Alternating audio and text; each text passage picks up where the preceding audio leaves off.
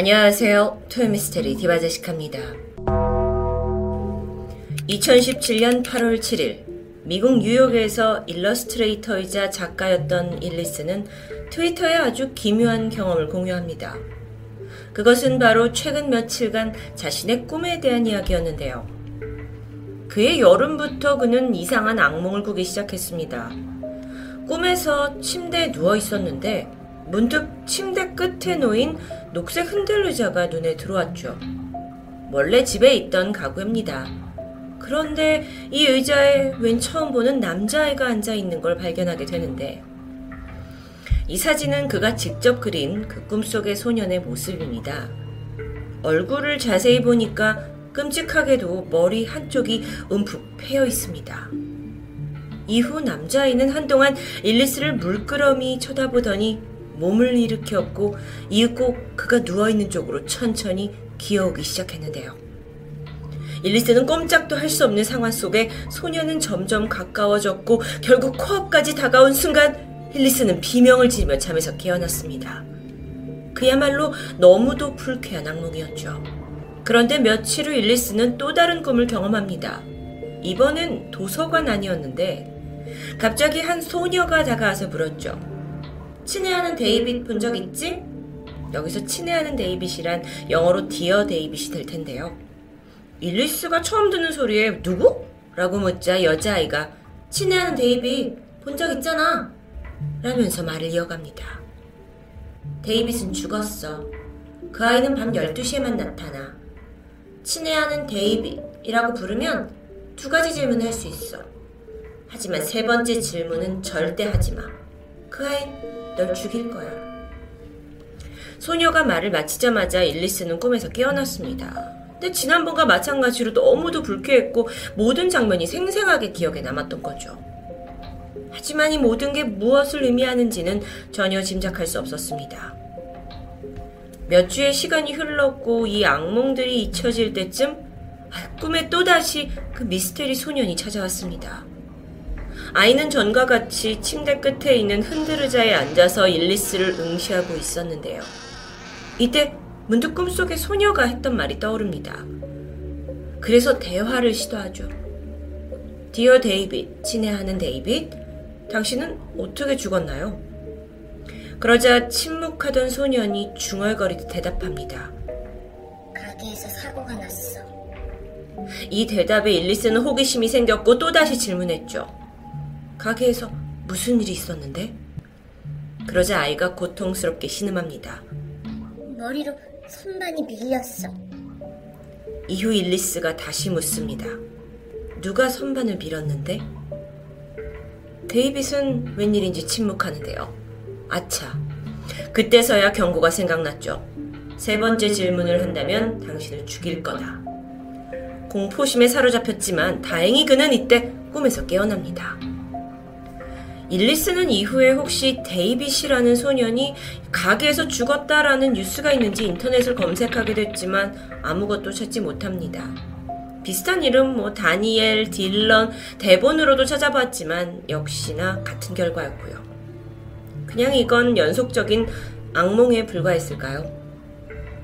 몇 주 뒤에 일리스는 자신이 사는 아파트의 위층이자 건물 꼭대기층으로 이사를 합니다. 같은 금액이었는데 평수가 더 넓은 곳이었기 때문에 아주 좋은 기회였던 거죠. 그런데 이사 후에 정말 기이한 일이 본격적으로 발생합니다. 그 시작은 일리스가 키우는 고양이들에게서 나타나는데 두 마리의 고양이가 유독 현관문을 가만히 응시하면서 털을 바짝 세우고 있었고 어딘가 불안한 듯 경계하는 모습을 보이는 겁니다. 물론 일리스가 문 밖을 열어서 복도를 살펴봤지만 아무도 없었죠. 그런데 이런 현상이 정확히 매일 밤 자정마다 반복된다는 것. 얼마 전에 이상한 그 악몽까지 경험했던 일리스는 혹시 정말 데이빗이라는 소년이 그를 죽이기 위해 집 앞까지 찾아온 건 아닌지 하는 불안 증세에 시달리기 시작했습니다. 그러면서 그는 디어 데이빗이라는 트위터 계정을 만들게 돼요. 자신의 집에서 일어나는 모든 일들을 시시각각 기록하기 시작했죠. 그게 바로 지난 2017년 8월 7일 그가 최초로 트위터에 그 데이빗에 대한 이야기를 공유한 시점입니다. 그 기록을 살펴보면 고양이들이 6일이나 연속으로 자정만 되면 12시만 되면 현관문 앞에 앉더니 울어댑니다. 그뿐만이 아니었죠. 일리스는 이 트위터에서 사람들에게 집 구조를 설명해주기 위해서 폴라로이드로 곳곳을 찍어두게 되는데 가장 문제의 장소인 현관문 쪽에서도 문을 열어둔 채 찍어놓은 사진이 있습니다. 그런데 잠시 후에 인화된 사진을 보니까 분명 복도에 불을 꺼놨음에도 불구하고 유독 복도만 조명이 꺼진 것처럼 까맣게 현상된 것이었죠. 그는 혹시 이게 뭐 노출이 잘못되었나 싶어서 필름을 바꿨고 몇 번이나 시도했지만 결과는 동일했습니다. 결국 그는 폴라로이드 대신에 아이폰으로 촬영을 하게 되는데 지금 이 사진처럼 복도는 불이 환하게 켜져 있습니다. 폴라로이드에 그렇게 나오는 게 도저히 이해가 안 되는 거죠. 그는 이 사진을 트위터에 공유했고 얼마 후에 그의 팔로워 중 한 명이 포토샵으로 이 사진의 빛을 보정하다가 무언가를 찾아내게 되는데요. 복도 현관에 서 있는 누군가의 형체. 이후 트위터를 통한 일리스의 기록은 계속됩니다. 그는 혹시 자신이 잠든 동안 무슨 일이 일어나는 건 아닌지 알아보기 위해서 잠꼬대 어플을 설치하게 되는데요. 이건 사용자가 자는 동안 어떤 소리가 감지되면 자동으로 녹음을 하는 기능이 있습니다. 일리스가 이 앱을 켜놓고 잔 바로 다음 날 확인해 보니 무려 33개의 소리가 저장되어 있었죠. 대부분 창밖으로 차가 지나가는 생활 소금이 있을 때 녹화가 되는 그런 분량이었습니다. 그런데 그중 유난히 독특한 세 가지 소리가 눈에 띄었죠. 트위터 링크가 있지만 잘 들리지 않아서 설명으로 대체하겠습니다. 가장 먼저 누군가의 발자국 소리. 두 번째는 전기가 흐르는 듯한 독특한 정전기 소리. 세 번째는 고양이들이 공격적으로 그르렁거리는 소리와 신음소리였습니다. 그러던 중 이 고양이들의 이상 행동에 뭔가 주기적으로 변화가 생기기 시작합니다. 자정이 되면 어김없이 현관에 가서 경계했던 아이들이 점차 시간대가 당겨지더니 이제는 저녁 10시 반쯤만 되면 반응을 했던 겁니다. 더 소름 돋는 건 고양이 울음이 그쳐갈 때쯤 발신자 제한 표시에 전화가 걸려옵니다. 공포감에 몇 번이나 무시하던 그는 결국에 전화를 받게 되는데요. Hello? 고요함 속에 수화기 너머로 아무 소리도 들리지 않았죠. 몇 초간 기다리던 일리스가 전화를 끊으려고 하는 순간 속삭이는 목소리가 들렸습니다. 어? 이 소름 끼치는 목소리에 일리스가 바로 그냥 전화를 끊어버리는데요. 그리고 저는 더 이상 전화가 걸려오지 않았죠. 단순한 장난 전화였을까요?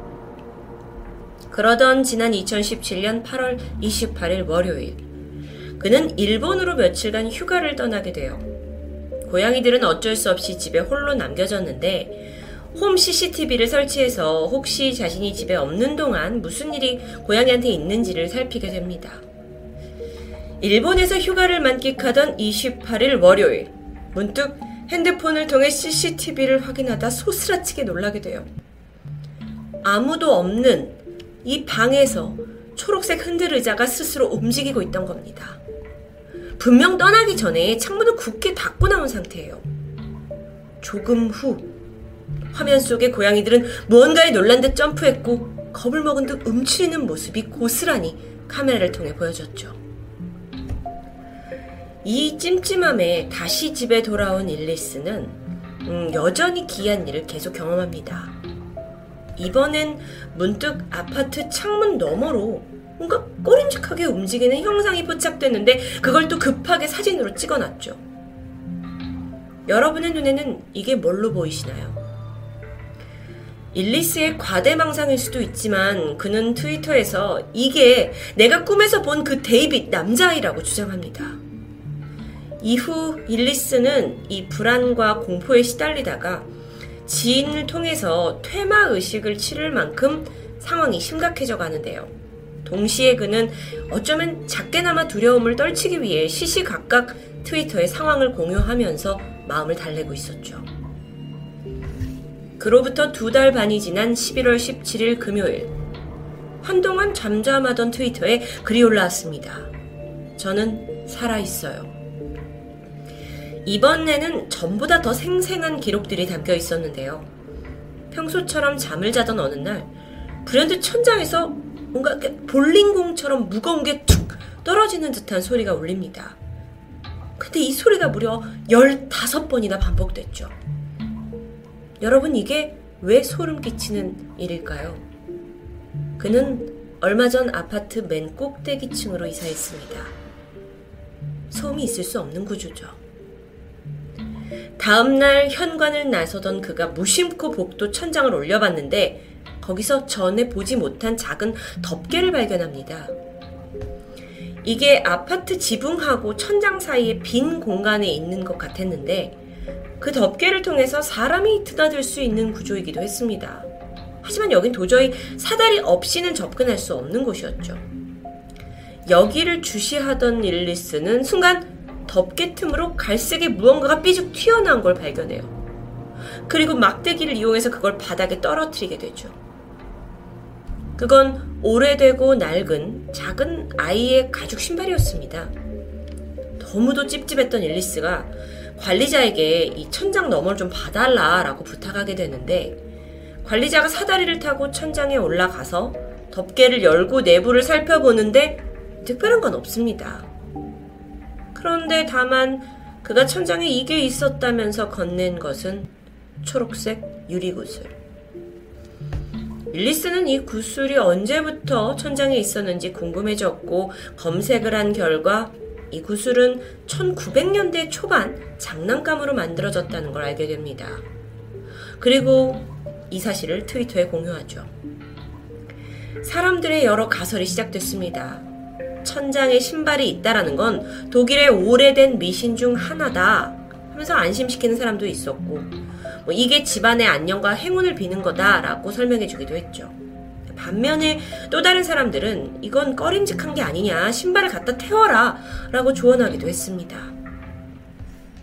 그렇다면 도대체 이 유리구슬과 작은 신발의 주인은 누구였을까요? 이 와중에 일리스 팔로워 중 한 명이 솔깃한 제보를 하게 되는데 그 물건의 주인이 미제 살인 사건의 피해자일 수도 있다는 이야기였죠. 제보에 따르면 1921년 3월 8일 위스콘신주에 위치한 채석장 연못에서 한 어린 소년의 유해가 발견됩니다. 5살에서 7살로 추정되는 이 소년. 몇 달간 물에 있다가 발견된 것 같았는데 머리에는 뭉툭한 독으로 맞아 생긴 큰 상처가 있었고요. 회색 스웨터에 블라우스 그리고 가죽 신발을 신고 있었죠. 무엇보다도 이 소년이 원래는 뉴욕 출신이었다라는 주장이 제기되면서 혹시 일리스가 살고 있는 이 아파트가 소년이 옛날에 살았던 곳이 아닌가라는 추측이 꼬리를 물었습니다. 그런데 문제는 이 소년의 시신이 발견된 후에 끝끝내 보호자가 등장하지 않아서 아이의 유해는 아무도 찾아가지 않게 되는데요. 다시 현실로 돌아와서 한 달 후인 12월 12일 화요일. 계속해서 악몽에 시달리던 앨리스는 이제 아예 침실에 CCTV를 설치했고 자는 동안 기록하게 이르렀습니다. 카메라에 특정 움직임이 포착될 때만 자동으로 찍히는 시스템이었죠. 다음날 아침 그는 CCTV에 무려 350장의 사진이 남아있는 걸 확인합니다. 처음 100장의 사진은 침대에서 이제 뒤척뒤척 거리는 일리스의 모습이었죠. 그런데 사진을 살피던 중 침대 먼발치에 어떤 형체가 보였고 그건 분명 어린 소년의 모습입니다. 그 아이는 천천히 침대로 다가오는 듯 했는데 계속 사진을 넘겨보니까 마지막 사진은 그 소년이 일리스의 얼굴 코앞까지 다가와서 빤히 쳐다보고 있었죠. 2018년 1월 2일 일리스는 이사를 결심합니다. 고향인 몬테나주로 돌아갔는데 이후 그의 트위터에는 나는 여기에 와서도 가위에 눌리고 있고 누군가 자신을 보는 것 같은 고통에 시달리고 있다 라고 말합니다. 그러다 한 달 뒤인 2월, 일리스는 오랜만에 트위터에 소식을 전하게 되는데, 전 괜찮아요. 제발 내 걱정하지 마세요. 그는 요즘 자주 졸리고 정신을 차려보면 시간이 훌쩍 지나가 있는 것 같다. 그동안 뭘 했는지 기억이 나지 않는다라면서 다소 걱정스러운 근황을 전했습니다. 이 트윗의 팔로워들이 걱정을 하면서 그런 증상은 빙의된 사람들에게 나타난다라고 이야기해줬죠. 그는 이 트윗을 끝으로 더 이상 데이빗에 대한 그 어떤 언급도 하지 않게 됩니다. 그런데 이것도 이상합니다. 이전까지 그렇게 두려움에 떨던 일리스가 마치 아무 일도 없다는 듯 지극히 평범한 일상을 올렸다는 게 어딘가 어색했던 거죠. 그러면서 팔로워들은 그의 포스팅을 분석하게 됐고 마지막 트윗이 그가 평소 쓰던 말투가 아니고 게다가 오타까지 있었다는 걸 들면서 그가 어쩌면 이미 빙의된 게 아니냐라고 추측합니다. 물론 이 모든 이야기가 일리스의 자작극이라고 믿는 사람들도 있었죠. 직업이 일러스트레이터에다가 작가였기 때문에 뭔가 자신을 홍보하기 위해서 자극적인 이야기를 만들어낸 게 아니냐라는 일리 있는 주장입니다. 실제 Dear David 이 소재로 팔로워가 100만 명까지 늘어나기도 했어요. 더군다나 2018년 6월 자신의 이야기가 영화로 만들어질 것 같다는 소식이 알려지면서 그 의심은 증폭됩니다. 하지만 한편으론 단지 무언가를 홍보하기 위해서 몇 달간 매일같이 불안한 글을 올리고 막 사진과 영상들을 찍어서 올렸다는 게 과연 가능한가라는 반박도 있었습니다. 심지어 꾸며냈다고 하기에 그의 포스팅은 너무도 디테일했죠. 사람들은 이 세상엔 인간이 도저히 이해할 수 없는 일들이 여전히 일어나고 있다면서 그를 옹호하고 있습니다.